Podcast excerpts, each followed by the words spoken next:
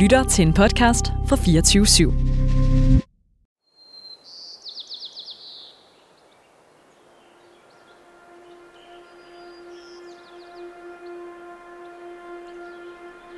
Året er 1882. Vi er i Pennsylvania i USA. Sådan et stykke ud på landet, sådan en lille flække. Øh, men altså ikke så lille, der ikke kommer aviser ud. Og en dag så bliver der altså leveret et øh, nummer af The Pennsylvania Chronicle øh, i den her lille by, og der sidder en 18-årig pige, og hun åbner avisen og læser et øh, læserbrev fra en mand, som noget skråsikkert simpelthen er helt sikker på, at øh, kvinder de kan kun bruges til punkt 1 at blive gift, punkt 2 at føde børn, og punkt 3 tage sig af alt det derhjemme. Det er simpelthen det, kvinder de kan bruges til, øh, og det er han ikke bange for ligesom øh, meget bombastisk at fastslå i det her læserbrev. Øh, men den her 18-årige pige, som læser det her brev, hun bliver rasende. Hun tænker, hvad er det for noget vrøvl? Jeg er simpelthen nødt til at sætte til genmæle. Så hun sætter sig da raseriet har lagt sig en lille smule, til skrivebordet, og så går hun ellers i gang med at skrive. Og det hun skriver, det bliver et læserbrev, som kommer til at på en måde indgå i amerikansk historie. Det får overskriften The Girl Puzzle, øh, nemlig gåden om, hvad man stiller op med piger. Og i det her læserbrev, så godt gør hun, at det er altså ikke alle kvinder, som for det første drømmer om at blive gift med en mand, øh, og hvis skæbne skal ligesom hægtes op på en mand, og alt det, der ligesom følger med af servicering af det. Øh, hun siger, at kvinder de øh, bør have deres eget job. Øh, de er fuldstændig i stand til at have meningsfyldte og bør have ret til at have meningsfyldte tilværelser, uden at det nødvendigvis skal afhænge af en mand. Så sender hun brevet ind til avisen, og det er så godt skrevet, at øh, redaktøren øh, med det samme tænker, punkt 1, jeg skal have trykt det her, og han trykker det. Men punkt 2, så vil han faktisk også rigtig gerne have fat i forfatteren til det her brev, fordi hun skriver virkelig godt. Øh, så der går ikke lang tid, før han tager kontakt til hende og tilbyder hende et job som journalist.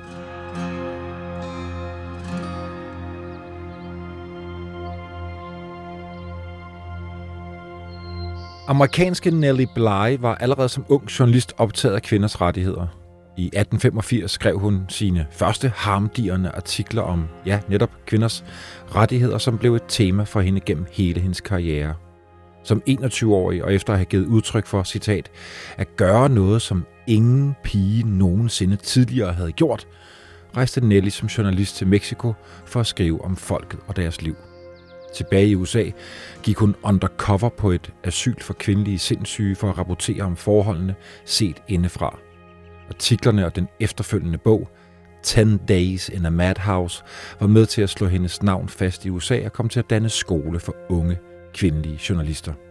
Det var med den bog, det lykkedes hende at overbevise avisen The New York World om at finansiere hendes opsigtsvækkende tur jorden rundt bare to år senere, for det bliver en af de ting, vi skal snakke om i dag, blandt mange andre ting, for netop i 1889 der drog Nelly Bly ud på en rejse jorden rundt for at slå Jules Verne's fiktive Phileas Fox rejse jorden rundt i 80 dage.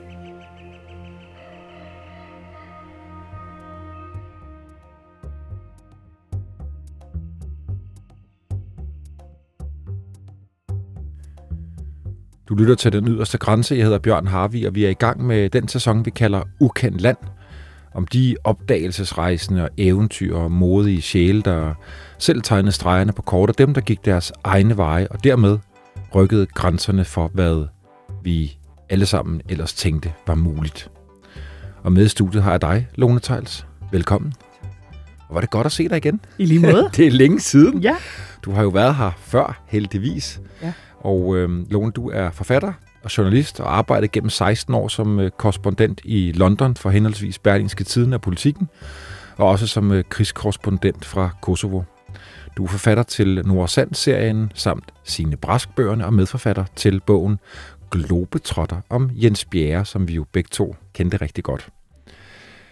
Lone, fortæl lige lidt mere om den der fantastisk spændende scene, du starter med i Pennsylvania. Ja, Ja, altså jeg tror måske, vi skal i hvert fald sådan lige sætte scenen og, så, altså, og sige, det her læserbrev fra den her mand om, at kvinder nærmest kun dur til de her ting, det var på mange måder den gængse holdning i samfundet. Altså, det, det var en tid, hvor kvinder ikke engang havde stemmeret, hvor øh, det var mænd, der bestemte over kvinder.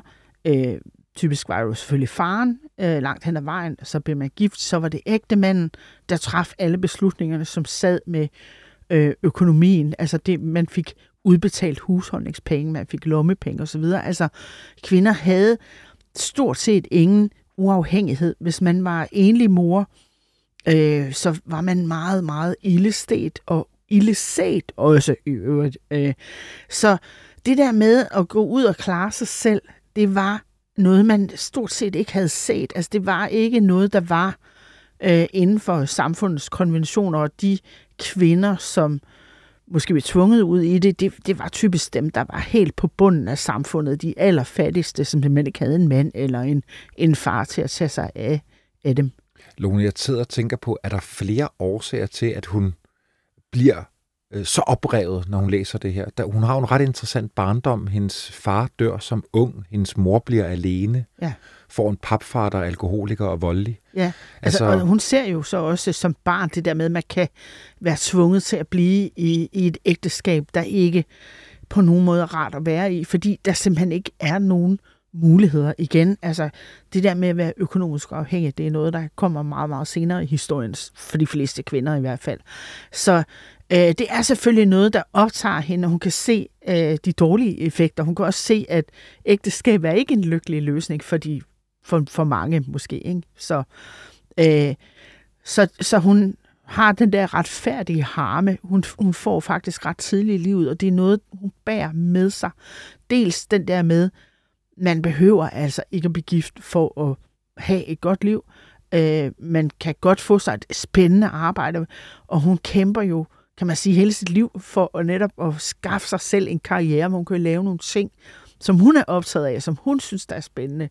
Og hun kommer virkelig til at, at, at danne skole for rigtig mange andre kvinder, fordi hun viser, øh, hvad man egentlig kan gøre hvis man bare er opsat nok på det. Jeg tænker, der er noget retfærdighedssans, men hun har jo også en erfaring fra sin barndom. Som 14-årig har jeg læst mig til, Lone.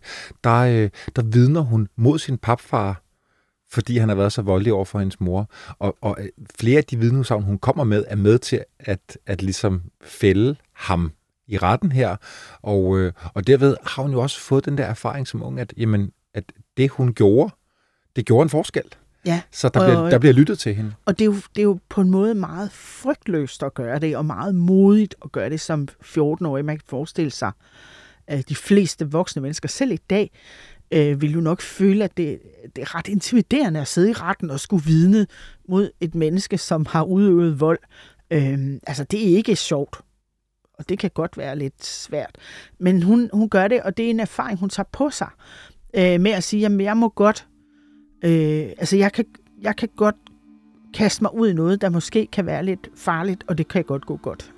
Lone, hun, øh, hun får skrevet den her artikel. Nu springer vi lige frem til, ja. hun er 18 år gammel og sidder og læser øh, avisen. Og så får hun svar fra redaktøren. Ja, han spørger, har du lyst til at blive journalist? Og det har hun. Hun tænker, det, det lyder fantastisk. Og, øh, og hun kommer ind øh, og, og er til samtale, og, og det går godt, og han hyrer hende. Og han øh, siger sådan i første omgang, hun må skrive om lige, hvad hun vil. Og øh, det, som interesserer hende, det er jo den her, både sådan kvinders stilling i samfundet og den sociale retfærdighed. Så øh, jeg sagde før, at det var meget svært for kvinder at få et job, men, men det job, som kvinder kan få, hvis de er enlige, og de ligesom er nødt til at skaffe en indtægt for at forsørge deres børn og familie, jamen så kan de for eksempel blive syrsker. Og i de her år, så øh, må vi nok sige, at de her syrsker, de har de mest kummerlige arbejdsforhold, man overhovedet kan forestille sig. Altså, Øh, de sidder i de her såkaldte sweatshops, hvor de sidder i timevis foroverbøjet, og de ødelægger deres hænder, og de ødelægger deres krop, øh, og de får en, en meget, meget dårlig løn. Og det synes øh, den her unge kvinde jo, som Elisabeth hedder hun stadigvæk, men hun begynder snart at bruge navnet Nelly Bly, som er ligesom hendes journalistnavn, kan man sige, pen name, som man siger derovre. Øh, men hun begynder så at skrive om de her kvinders forhold. Hun tager ud og taler med dem. Hun skriver deres beretninger. øhm, og det er god læsning, og det er gribende. Men nu kommer problemet, fordi øh, det er jo ikke god læsning for de her fabriksejere, mildest talt, at de synes, det har de ikke lyst til, at, øh, at folk skal læse om i avisen, hvor dårligt de egentlig behandler deres ansatte. Øh, det giver jo dem et dårligt navn, og hvad kan det ikke øh, medføre af øh, potentielt oprør og strækker? Altså, puha, nej, nej. Så de går jo meget hurtigt til redaktøren der på The Pennsylvania Chronicle og lægger pres på ham og siger, det der, det skal stoppe. Og, øh, og de er jo annoncører og så videre. Så, øh, sådan, au, au, au. Ja, så redaktøren han er ligesom nødt til at trække, trække det lidt, og så han har sådan Nelly inde til samtale her, og siger, altså kan du ikke skrive noget andet? Kan du ikke, kan du ikke skrive sådan lidt mere kvindeagtige ting, sådan skønhed og mode og den slags? Og det vil hun ikke. Så de kommer ligesom til en slags kompromis, hvor hun så tager til Mexico. Men der er hun stærk nok til at kunne sige, Ja. Jeg, jeg skriver om det, jeg selv vil. Ja, altså det kan man jo kun beundre. Hun er ikke engang fyldt 20 endnu. Hun er meget ung, ikke? Øh, og så siger hun, nu tager jeg til Mexico på et halvt år og skriver øh, beretninger hjem fra Mexico i stedet for. Så det gør hun.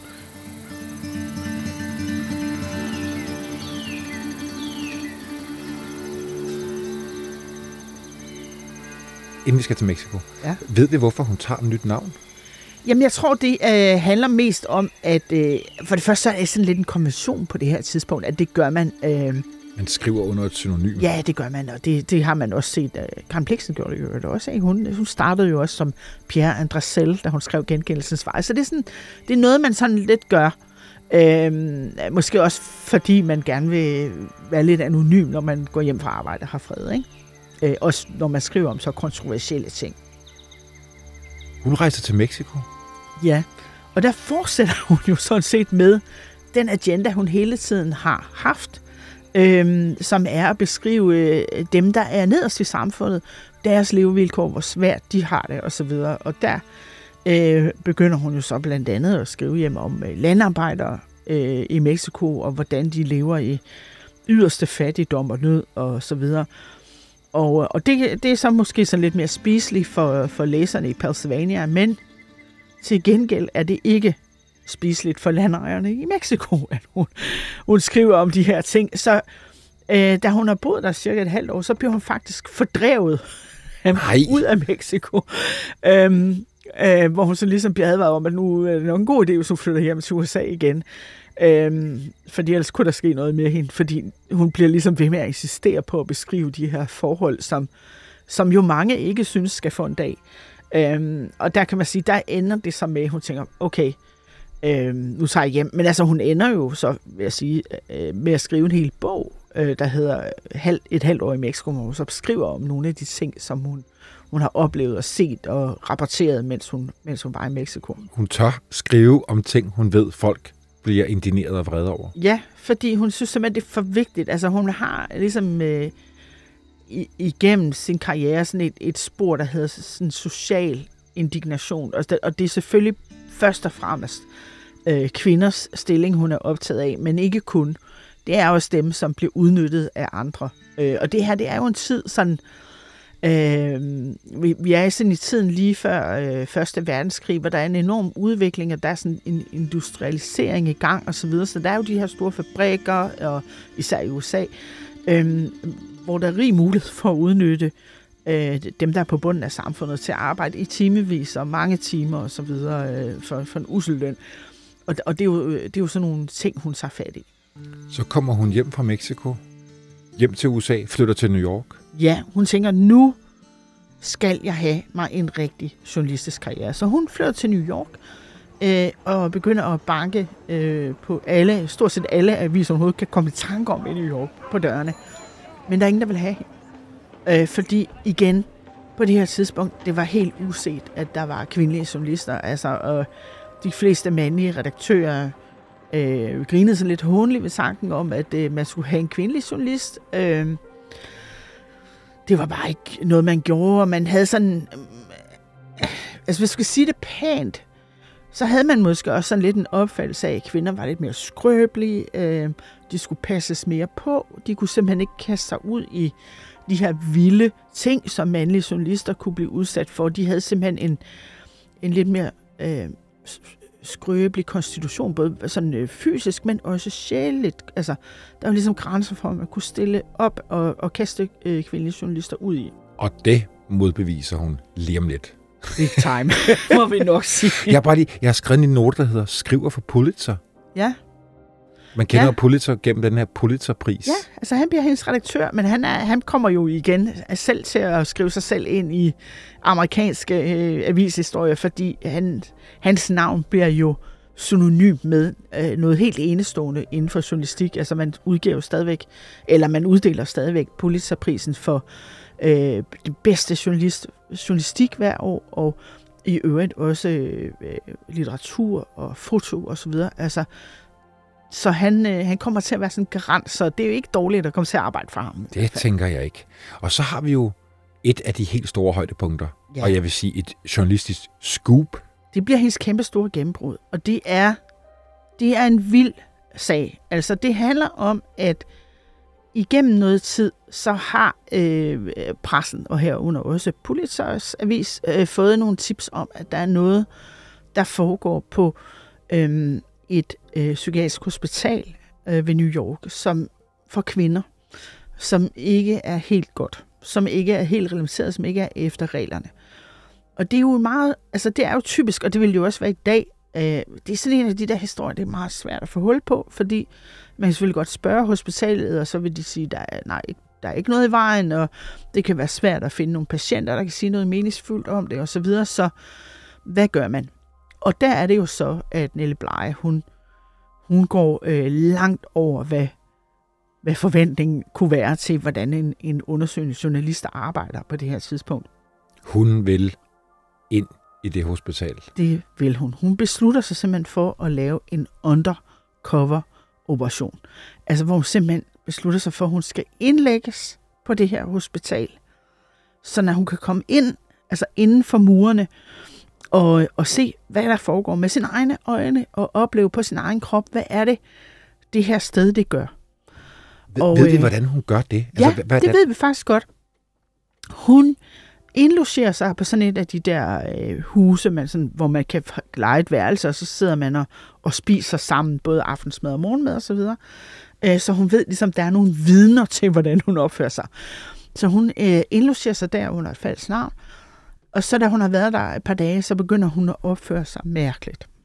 Altså, det er sådan noget med, at hun sidder stiger ud i luften, og hun svarer ikke, når folk snakker, og hun antyder måske også sådan lidt øh, med nogle få ord og noget opførsel, at hun måske overvejer selvmord og sådan nogle ting. Altså uden at gøre noget drastisk. Men altså hun, hun skaber ligesom en mistanke om, at hun, hun måske har nogle mentale problemer. Øh, og på den måde, så bliver hun, så lykkes det hendes faktisk at, at blive indlagt. Og det er jo, altså jeg kan ikke understrege nok, hvor risikabel en strategi det her på mange ja, måder fordi er. kan hun komme ud? Ja, altså det, det har hun jo sådan set ikke nogen garanti for. Hun blev stillet for, altså så vidt jeg husker, så blev hun stillet over for, er det fire læger, som ja. alle sammen siger, hende her, hun er bamlende vanvittig. Ja. Altså de køber fuldstændig hendes, øh, hendes øh, skuespil der. Øh, og man kan sige, de er jo nok også indstillet på, at de vil gerne have en ekstra patient og så videre. Men, men det, er jo, det er jo skræmmende, fordi øh, lige så let som de har ved at købe, at hun øh, har mentale problemer, der er store nok til, at hun skal indlægges, øh, så kan det jo godt blive meget svært at overbevise dem den anden vej rundt om, at nej, det har hun faktisk overhovedet ikke. Øh, hun er bare kommet derind øh, under falske omstændigheder. Så på den måde, så er det en, en meget, meget risikabel strategi. Lone, tusind spørgsmål dukker op. Hvad, er det for nogle kvinder, der sidder på det her? Og nu laver jeg det altså i gåsøjne hospital.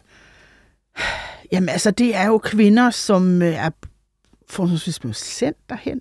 Øh, I mange tilfælde, altså vi kan, vi kan gå lidt tilbage til det der med, øh, hvor meget kontrol havde kvinder over deres eget liv. Altså der sidder uden tvivl også kvinder derinde, som har behov for hjælp, som har behov for behandling.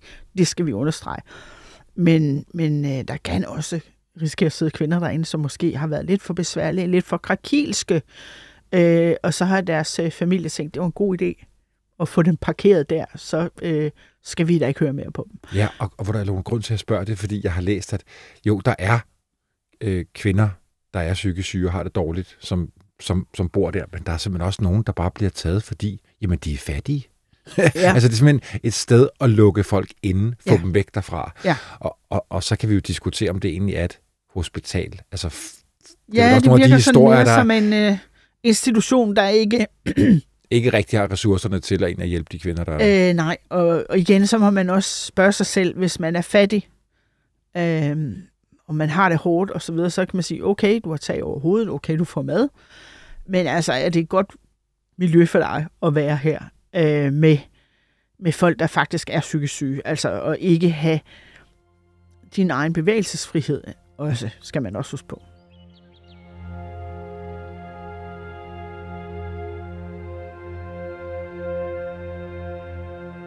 Hvad får hun ud af de her 10 dage, Lone? Jamen, øh, da hun kommer ud, så får hun jo skrevet øh, de her artikler, og de artikler bliver senere til en bog, som hedder 10 dage på Galeanstalten.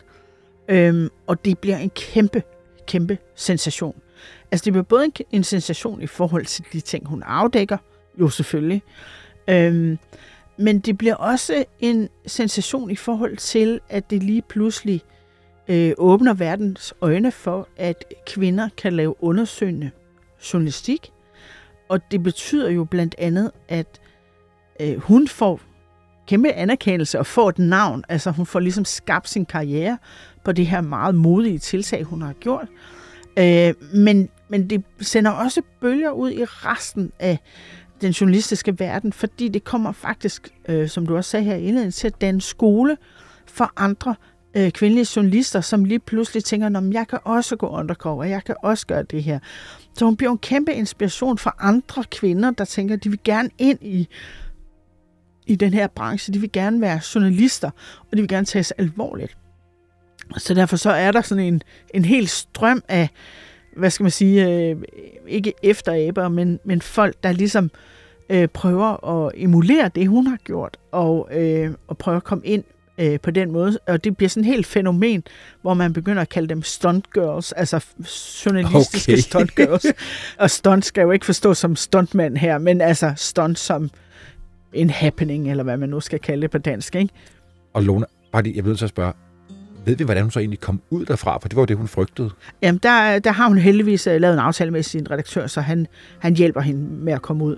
Uh, og heldig for hende, fordi uh, det er ikke sikkert, at hun bare kommer ud, ellers tænker man.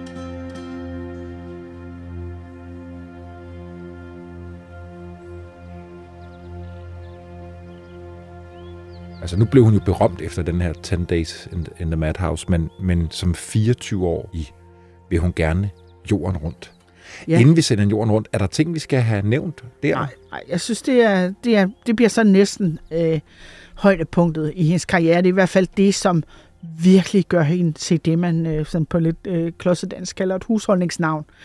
Og det er sådan en, en, øh, en sjov idé, øh, der sådan kommer meget pludselig, og med to dages varsel slår hun simpelthen til. Jamen, jeg tror, hun har faktisk, så vidt jeg kan forstå det, hun har haft ideen i et helt år. Hun har haft ideen længe, og hun har sådan forsøg, forsøgt at pitche den rundt ja. omkring og få øh, redaktører med til det og så videre. Og, og det er en sjov idé, fordi alle folk har på det her tidspunkt stort set læst øh, Jules Verne og den der jorden rundt på 80 dage, og, og været fuldstændig fascineret af, af den her tankegang. Jules Verne er jo en fransk forfatter, og han han tapper ind i sådan en tidsånd, der ligesom er ved at skrive den her bog, fordi øh, på det tidspunkt, så er man jo sådan meget optaget af, af det der med transporter, kan vi, hvor hurtigt kan vi komme frem, hvordan kan vi komme rundt om verden, og det er jo både sådan med dampskib og med damptog, det her på det her tidspunkt, at, og, de, og det, er jo, det er jo meget moderne øh, øh, transportmidler. Vi tænker på det i dag som veterantog og så videre, men den her gang, altså på det her tidspunkt, så er det jo, det er jo cutting edge, altså det er jo simpelthen og derfor er der jo folk, der sidder og beregner, hvor hurtigt kan man komme fra det ene sted til det andet, hvor hurtigt kan de her lokomotiver køre, hvor hurtigt kan bådene sejle og den slags ting. Så, så det er jo sådan noget, øh, Jules Verne han lukrerer på, da han ligesom opfinder øh, den her fantastiske historie om Phileas Fogg, som jo som bekendt veder med øh, sine øh, klubkammerater i The Reform Club øh, i London om, øh, hvor hurtigt han kan nå jorden rundt. Og han har nemlig selv siddet og kalkuleret på det. Og den her bog, den er super populær, og mange har læst den, så det er sådan en del af populærkulturen på det her tidspunkt, også i USA. Og Nelly Bly, hun har jo fået den her idé, kan jeg gøre det hurtigere? Kan jeg gøre det hurtigere end Phileas Fogg? Kan jeg gøre det på under 80 dage? Nelly Bly, Nelly Bly,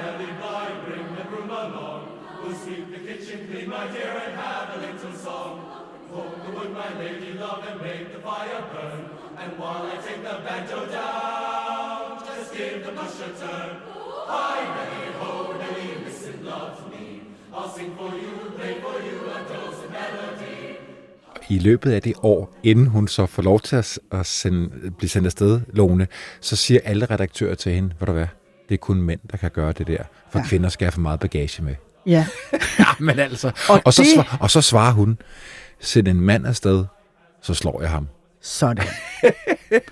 og, og det er meget sjovt, fordi du lige nævner det, så fordi jeg, har, jeg sidder her med et billede foran mig af hende og hun gjorde jo en kæmpe dyd ud af, at hun havde nærmest ikke noget bagage med. Nej, var det fint. Ja, og for, det her billede, jeg ja, sidder med, lige, det, ser ud. Øh, det er faktisk det billede, som øh, avisen brugte til at promovere hendes tur, som jo blev kæmpe, en kæmpe, kæmpe succes, men det kan vi lige vende tilbage til.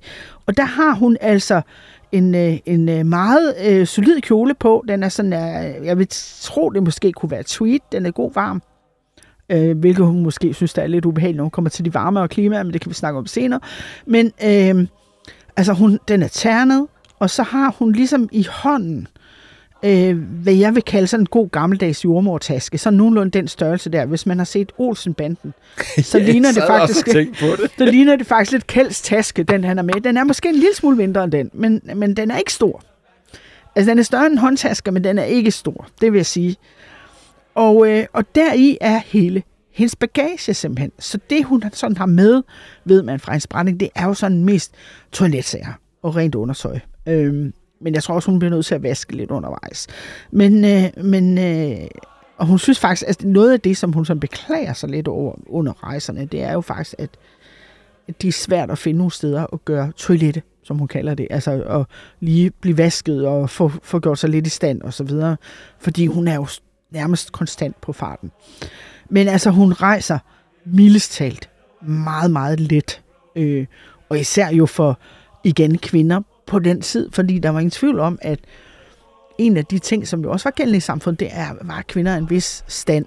De havde meget ekstra udstyr, altså ting, de skulle se ud på den her måde. Vi taler jo om, at det er en tid her, hvor hvis man i hvert fald var overklasse, så havde man jo måske tre kjoler på i løbet af en dag som kvinde, fordi så skulle man have noget på om dagen, og så skulle man skifte til om eftermiddagen, og så skulle man skifte og have noget nyt på, når der var middag.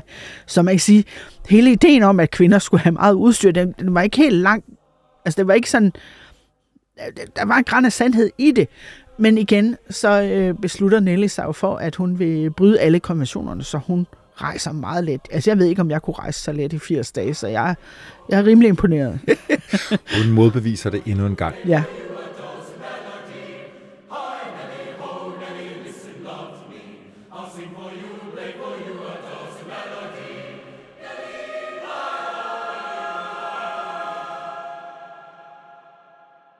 Lone, det er jo endnu en gang et pressestunt hun er en, en del af. Ja. Avisen, så vidt jeg forstår, udlover en præmie til avisens læsere, ja. som så kan byde ind på, øh, hvor hurtigt hun nu kan gøre det her. Ja, ja. ja der er og det er noget med, at man skal købe avisen for at kunne indsætte den kupon, ja, ja. så der bliver jo solgt rigtig mange aviser. Det bliver en kæmpe succes set fra avisens side, og, og det bliver jo, altså, det får kæmpe bevågenhed. Øhm, jo også fordi hun sender telegrammer hjem og for, fortæller om, hvor hun er henne nu, og, og hvad det er. Det er jo noget, der bliver fuldt altså med en kæmpe interesse. Både sådan for, kan, kan hun gøre det? Kan hun slå en rekord der? Vi, vi, vi taler jo simpelthen om en verdensrekord, der er ved at blive slået her. Så det i sig selv er interessant. Og så som du siger, øh, så får øh, tingene jo altid lidt mere kant, hvis man selv har nogle penge på, på højkant, øh, for at, at se, om man kan ramme det præcise antal dage og timer, hun, hun bruger. Nogen gætter helt ned på sekundet. Ja, det er jo, det er jo fantastisk. Ja. Og så, vi, vi skal ikke bruge tid på det her, øh, Lone, men jeg vil bare lige nævne, at der kommer faktisk til at, at udspille sådan et kapløb. Ja. Øh, og det ved hun ikke, Nelly, men der er en anden avis, The Cosmopolitan, Ja. som jo så stadigvæk eksisterer. ja. De sender en Som anden, magasin. Ja. som magasin, de sender en anden kvinde afsted, en, Ja. en, en kvinde, der hedder Bisland. Ja. Og hun ved jo, at Nelly er stukket afsted. Ja. Øhm, men det ved Nelly ikke. Skal vi have nogle højdepunkter? For jeg tænker, der må være et højdepunkt, der hedder Frankrig. ja, altså det, som jeg i hvert fald synes er noget af det er spændende ved hendes tur, øh, det er jo, at hun er i Frankrig på et tidspunkt. Og hvorfor er hun det? Det er hun selvfølgelig, fordi hun har lige et møde med Jules Verne og hans kone. Øhm, og det er, jo, det er jo fantastisk at møde forfatteren. Det er jo Til, øh, vanvittigt ja. skub igen, var? Ja, det synes er, jeg er, også. det, er det, øh, for jeg er lidt i tvivl om ruten. Hun, sejler hun over Atlanten? Ja, så øh, hun sejler jo, altså, øh, øh, hun tager til Calais ikke, først, og det er så der, Så det er Øh, faktisk i starten af rejsen, ja, hun kommer til Frankrig. det er det. Og, og så, øh, altså, han taler ikke særlig godt engelsk, hun taler ikke specielt godt fransk. øh, men, øh, men i hvert fald så, øh, så får han spurgt hende om, hvordan det kan være, at hun ikke rejser til Indien, fordi det gjorde Phileas Fogg jo. Øh, og så siger hun sådan lidt øh, smart, at øh, hun, havde, hun har jo ikke nogen enke, øh, hun skal redde. For det ved man jo. Phileas Fogg gjorde i historien, han redder jo en, en enke fra at blive brændt på bålet med sin ægte mand. Øh, og hun siger, at jeg har jo ikke en enke, jeg skal redde. Jeg skal have en rekord, jeg skal slå. Så derfor tager jeg ikke omkring Indien. Men, men jeg har sådan lige noteret mig her, hvis vi lige skal have et lille overblik over, hvor hun rejser hen, altså fra Europa.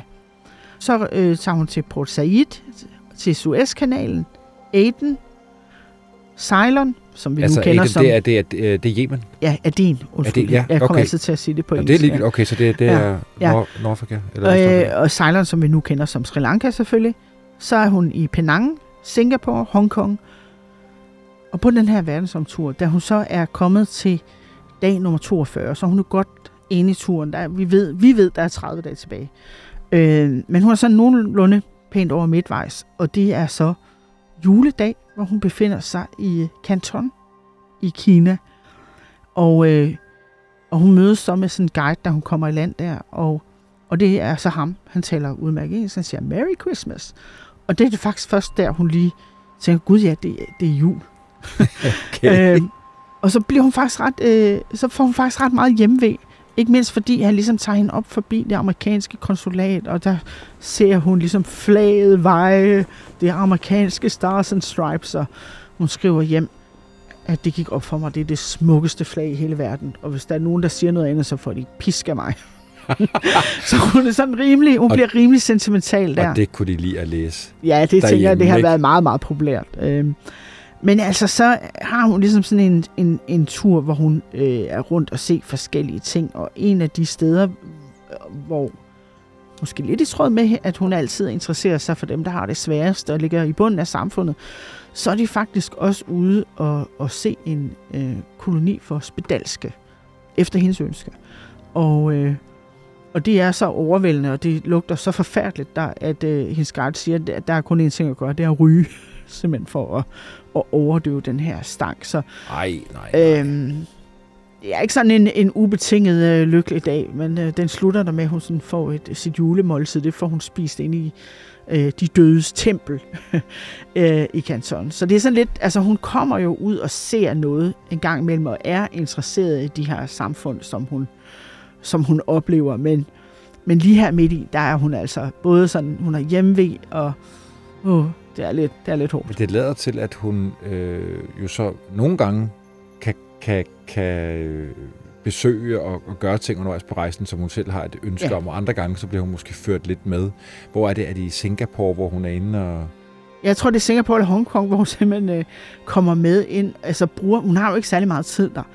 Øh, og noget af den tid, den bruger hun så på en aften at være inde og se et teaterstykke, der, øh, jeg tror endda, det er Shakespeare, som bliver opført af engelske øh, folk, der bor der. Øh, altså, det er jo ikke sådan en umiddelbart øh, super autentisk oplevelse, når man tænker, at der er så kort tid alle steder. Øh, men der tror jeg altså nogle gange, der har det også været lidt farvet af, hvem har lige taget sig af hende, hvem har hun lige øh, haft som guide på de der steder. Ja, det giver jo mening. Ja. Ja. Hvad ville de, og hvad synes Ja. de, der var spændende for hende at opleve? Ja, lige præcis. Så, men her i øh, Canton, der kan man godt forestille sig, at øh, der er jo ikke ret mange, der fejrer jul. Der er ikke rigtig noget væsen, der bliver gjort ud af det her, i hvert fald på det her tidspunkt. Så må ikke hun har sendt en lille tanke til julemiddagen hjemme i New York.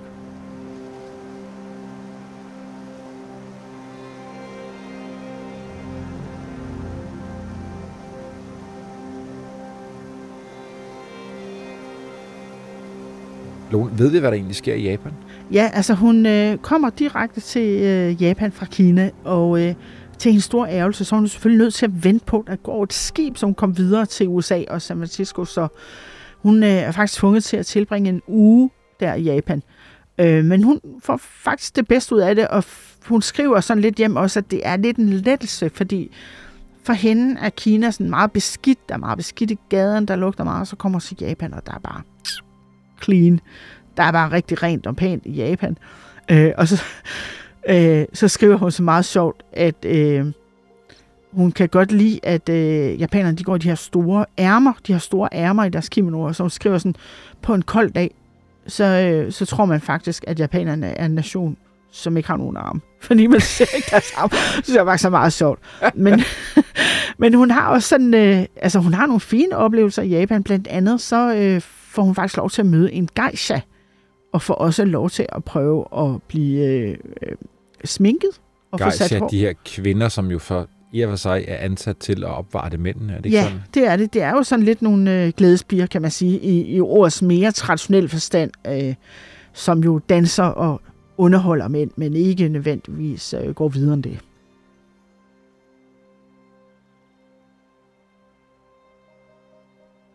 Og så tager hun til Yokohama i Japan, hvorfra hun så tager båden og ankommer til San Francisco. Og fra San Francisco, øh, der tager hun så tog til Chicago. Og, øh, og det i sig selv er jo også et øh, rekordbrydende eksperiment. Øh, fordi på en eller anden måde, øh, og jeg skal ikke sige, om det er hendes øh, store kvindelige charme, som sikkert har været betragteligt, eller om det også er avisen, der hjælper lidt, men i hvert fald så er der en af de her togselskaber, der er kommet med på at lave noget, der hedder The Nilly Bly Express Special. Så Wow, de, nå. så de får ligesom chartret et helt tog. Øhm, og det her tog, det er så simpelthen igennem landskabet med uhørte høje for det her tidspunkt øh, hastigheder og stopper ikke ved nogen stationer osv. Og det er jo en kæmpe hjælp for hende i at, at slå den her rekord. Ja, Og fordi hvordan, sige, hvordan det går ikke- det med de der dage der? Hun skulle Jamen, det går jo under 80. fantastisk for hende, fordi hun, hun får faktisk barberet otte dage af øh, Phileas Fox, øh, Phileas Fox øh, hvad skal man sige, øh, skønlitterær fiktiv rekord. Så 72 dage. Og, øh, og den her konkurrent, øh, du nævnte tidligere fra The Cosmopolitan, hun får faktisk fuldstændig baghjul. Jeg læste, hun slår faktisk øh, også Phileas Fogg, for hun Ja. klarer de i 76 dage. Ja, så Men bliver slået ved, altså to kvinder har slået øh, Phileas Fox øh, mandlige rekord her. Øh, men øh, ja, man sige, at, at det der tog, det hjælper hende enormt meget. Man siger, det, det er en pæn lang distance øh, fra San Francisco til Chicago. Og, og fra Chicago, så øh, skal hun jo så bare lige den sidste bid her af rejsen til New York. Og, og fordi der har været så meget furore om hele den her rejse, så, så bliver der jo simpelthen øh, skudt kanon salutter af, og jeg ved ikke hvad, da hun ankommer til byen. Øhm, og det bliver en kæmpe begivenhed. Og fordi at øh, folk har været så optaget af det, så bliver hun sådan, så rejser hun sig ligesom op fra at være ikke bare en kvindelig journalist, der har øh, lavet nogle spændende historier, men hun bliver simpelthen et kulturelt fænomen. Hun bliver, hun bliver et husholdningsnavn, altså Nettie Bly på det her tidspunkt. Alle ved, hvem hun er. Der bliver lavet brætspil, der bliver lavet sange, der bliver lavet teaterstykker om hende. Altså hun, hun bliver verdensberømt i USA i hvert fald, ikke? Det er jo helt fantastisk. Ja, Og, og, så, og så vil jeg bare lige sige, ikke fordi jeg skal være kritisk over for rejsen, Lone, på den måde, for det er jo fantastisk, at det bliver gjort som ja. historie, men den er jo, den er jo meget hurtig. Det er jo, det er jo et rekordforsøg. Hvad, hvad, hvad synes vi egentlig om det? altså man kan sige, at, at det er jo i hvert fald ikke den journalistik, vi har set hende lave op til nu. Altså op til nu har vi jo set hende gå i dybden med ting, og, øh, og tale med folk, og, og, og det kan man sige, det er der slet ikke lagt op til her. Øh, det er jo hurtigt, og det kan man også godt se lidt i de rapporter, hun, hun sender hjem. Det bliver lidt skøjten hen over overfladen, det bliver lidt overfladisk. Øh, jeg sad sådan og læste mig lidt igennem øh, nogle af tingene, og altså for eksempel, for nu at tage et eksempel fra den, fra den dårlige side, så, så tilbringer hun øh, noget tid i Singapore og konkluderer, at øh, det må være et land, der lever af barber, øh, af barberer, fordi der er så mange barberbutikker. Okay. Øh, og det er sådan lidt, ja okay. øh, og så er der altså også, er jeg nødt til at sige, at nogle af de ting, og de observationer, hun sender hjem, øh, det, det var nok ikke gået i dag, hvor vi, øh, hvor vi taler lidt mere pænt om folk, der bor i andre lande. Så har jeg ikke sagt for meget. Men, øh, men hvis jeg så skal, altså ja, så er der sådan noget, så er hun på øh, ka- kamelmarkedet i Aden, og det synes hun bare er mega kedeligt. Altså det er ligesom det, hun har at sige om Aden. Okay. Øh, så det bliver sådan lidt, det bliver lidt noget skøjten hen over overfladen. Men hvis øh, jeg lige skal nævne en, en smuk ting, hun skrev hjem, så var det faktisk, at hun er i Italien. Øh, Brindisi, hun skal have en færge fra. Og øh, der har hun sådan noget, øh, et hvil. det hvor øh, man sejler, du kan sejle til hvad, til Grækenland? Ja, eller blandt andet, ja, ja. ja. Jeg har faktisk selv taget færge ved flere Det lejligheder. har jeg også. og, og der, der står hun altså øh, og nyder udsigten og skriver meget smukt, synes jeg. Til den ene side så jeg en smuk bugt, der var fyldt med både med sjovt formede og farvede sejl, der fik dem til at ligne gigantiske sommerfugle på jagt efter honning. Det synes jeg er meget smukt. Wow. Så hun kunne jo i hvert fald godt skrive rigtig smukt. Men, øh, Absolut. men man må sige, at journalistisk set, altså så var det jo rejsen, og det, den gik hurtigt, og hun slog rekorden, der var skubbet. Men, men man kan sige, det, det ved du også som rejsende, og jeg ved det som rejsende, at man kommer jo aldrig til at lære et land at kende på den her måde, og få en informeret mening om, hvad der foregår i det, når man haster jorden rundt på 72 dage.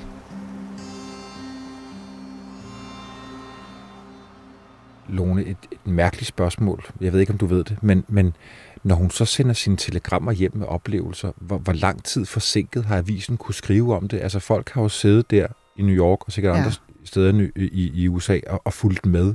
Men, men hvor, hvor up-to-date har man egentlig været med den rejse Altså så der? up to date, som Hvad- man hvad overhovedet kunne kunne, man? være. Så, som man overhovedet kunne være. Altså for det første, så, så øh, har der jo selvfølgelig været noget tidsforskel og så videre. Men en af grundene til, at hun har kunne sende hjem, det har jo været for eksempel, når hun har rejst øh, på færger og på, på store øh, krydstogsskibe og sådan noget, så har der jo altid været en telegrafist. Og der kan man jo øh, sende øh, hjem ret hurtigt. Så fordi interessen har været, så tror jeg også, at det blevet prioriteret rigtig meget af hendes avis.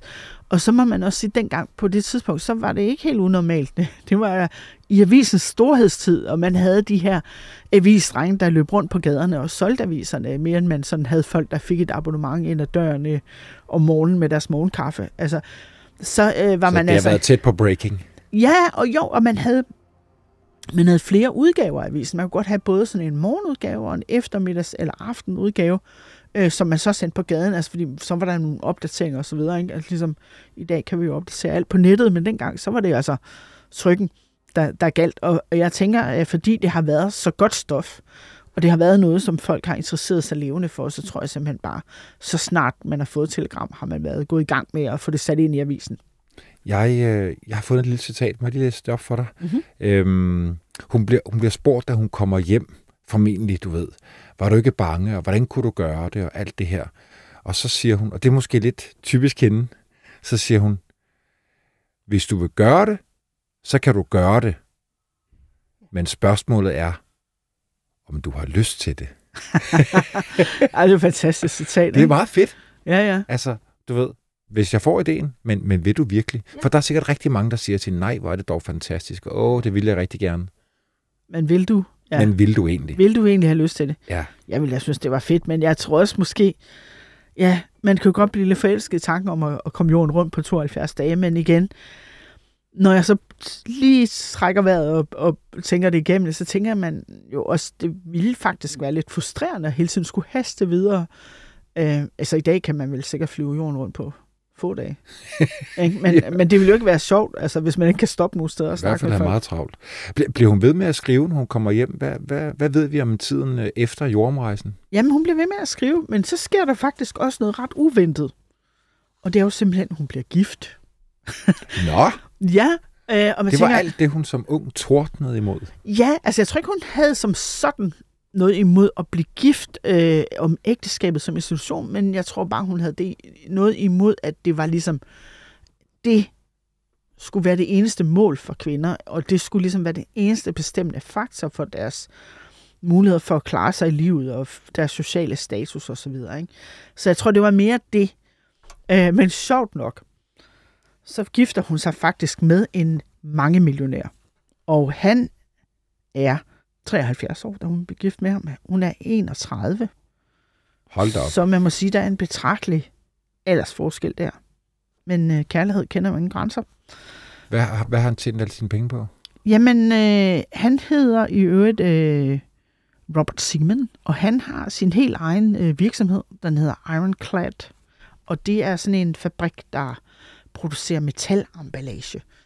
Og øh, han øh, tager sig af den her fabrik, og hun er sådan direktørfrue der. Jeg tror stadigvæk, hun arbejder sådan lidt efter behov, og det kan hun jo gøre nu. Og, øh, og de er faktisk gift i en årrække øh, frem til han dør. Øh, og så tænker man, når øh, vil den sørgende enke så sælge fabrikken? Nej, det vil hun ikke. Hun overtager simpelthen øh, posten som direktør. Og så kommer det her med den sociale retfærdighed jo så op i hende igen. Eller det har nok aldrig rigtig forsvundet, men øh, hun, hun beslutter sig simpelthen for at lede og, og køre den her fabrik efter de principper, som hun selv tror på. Og det vil sige, at hun går sådan imod mange af de standarder, der sådan set er på det amerikanske arbejdsmarked på det tidspunkt. Øh, hun øh, siger, at folk skal have sygepenge, øh, folk skal have lov til at holde ferie osv. osv. Øh, og, og det kører hun altså fabrikken efter. Desværre, må vi så sige. Så øh, fører det til, at hendes medarbejdere, de snyder hendes vand driver, så der går ikke ret lang tid, før øh, fabrikken den går rabundus. Og det, det er sådan lidt ærgerligt. Ej, uh, idealerne crasher med virkeligheden. Det må man sige. Jeg skal lige huske at sige til den her livsperiode, der hører det faktisk også, at bare lige for at vise, hvor, hvor alsidigt menneske hun er, øh, så opfinder hun faktisk også en, en øh, sådan en mælkebeholder af metal, som hun får patent på. Altså, så det får hun også lige øh, ordnet her, mens hun er direktør og, og er med til at drive den her virksomhed. Men ja, hun må afhænde øh, virksomheden, det, det, den går nedenom hjem. Og det, det er meget ærgerligt. Øh, og så tænker man, nå, er det så slut med karrieren? Nej, det er det selvfølgelig ikke. Nej, fordi så tager hun sit øh, journalistiske virke op igen. Ja. Og den her gang, så bliver hun altså krigskorrespondent, fordi nu er vi sådan inde i det her territorium, hvor øh, Første Verdenskrig er gået i gang, og hun får altså lov til at, øh, som en af de få, og igen Altså selv under 2. verdenskrig, vi taler nu her om 1. verdenskrig, selv under 2. verdenskrig, så var det nærmest umuligt for kvinder at få lov til at blive krigskorrespondenter. Fordi det kunne de holde til, det var alt for hårdt, og alle de der forfærdelige ting, de ville se osv. Øh, så man kan forestille sig, hvor svært det har været under 1. verdenskrig, og ligesom øh, få tilkæmpet sig en plads, hvor man faktisk får lov til at rapportere fra slagmarken.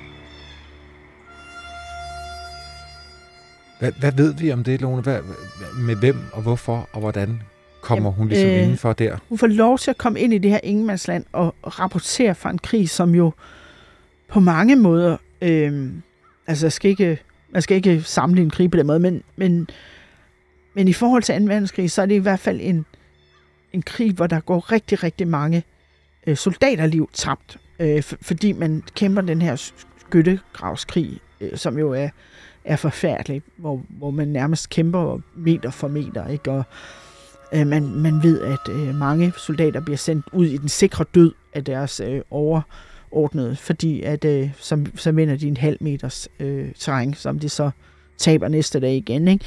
Så det er en, øh, det er en ret øh, blodig og brutal krig, kan man sige.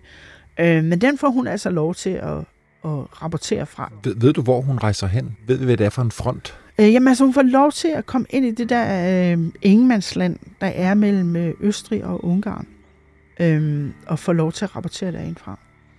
Og øh, så på den måde, så får hun ligesom øh, gang i sin journalistiske karriere igen, og får, får lov til at dække noget af det svære, øh, fordi hun stadigvæk, der står stor respekt for hende. Øh, og, og, endnu, og endnu en gang bevist, at Det kan godt være, at jeg er kvinde, men jeg kan sgu godt. Ja.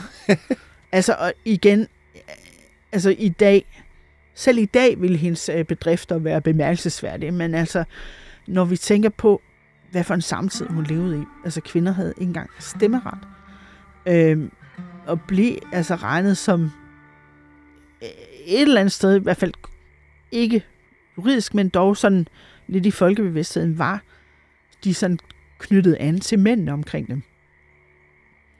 Øh, at hun ligesom får lov til at have så spændende et liv, og så interessant et liv, og gøre så mange fuldstændig vilde ting, som hun havde lyst til, hvis vi lige skal vende tilbage til hendes citat. Øhm, det er jo bemærkelsesværdigt i sig selv. Hun var en helt, helt ekstraordinær kvinde, og det er jo selvfølgelig også noget, som samtiden øh, anerkendte, men også eftertiden, må man sige.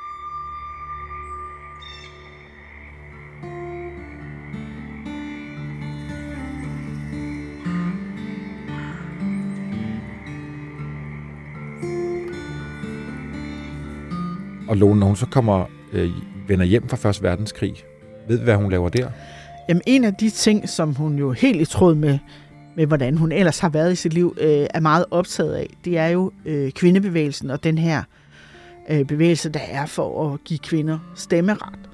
Øh, og det, øh, det skriver hun også meget om, og dækker øh, rigtig intenst. Øh, og øh, er jo af den mening, at øh, de her suffragettes, som de hedder på, på engelsk, øh, er no, har noget mere øh, evne, intelligens, handlekraft end de fleste mænd. Altså fordi de kæmper jo meget, meget hårdt for at få lov til at stemme. Øhm, men hun er altså ikke særlig optimistisk på, på kvindernes vegne. Hun synes, det er svært.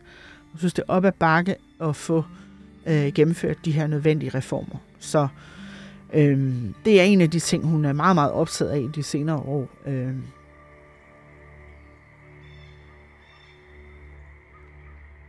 Hun dør i 1922, ja, 57 år gammel. af lungebetændelse i New York. Øh, hun er indlagt på hospitalet, men de kan ikke redde hende, og hun bliver så begravet der. Øh, og faktisk så, øh, helt op i nutiden, blev hun stadig husket, øh, altså senest i 2019, så blev der faktisk opstillet en, en meget fin øh, statue, en memorial, som de kalder det i USA, øh, på Roosevelt Island, der hedder The Girl Puzzle, som jo så er opkaldt efter titlen på det her øh, læserbrev, hun sendte ind, som jo startede hele hendes karriere, så det er også en meget fin nik til, hvad hun har betydet for, øh, for kvinders øh, stilling i samfundet.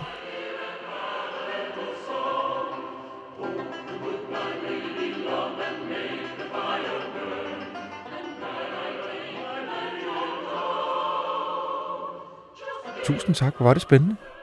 Tak øh, for at invitere mig ind. Altså, jeg synes jo, hun er super inspirerende selv for, for kvinder i dag. Ja, absolut. Nu bliver vi klogere på Nelly Bly. Ja. Håber, vi ses en anden god gang, Lone. Det gør jeg også.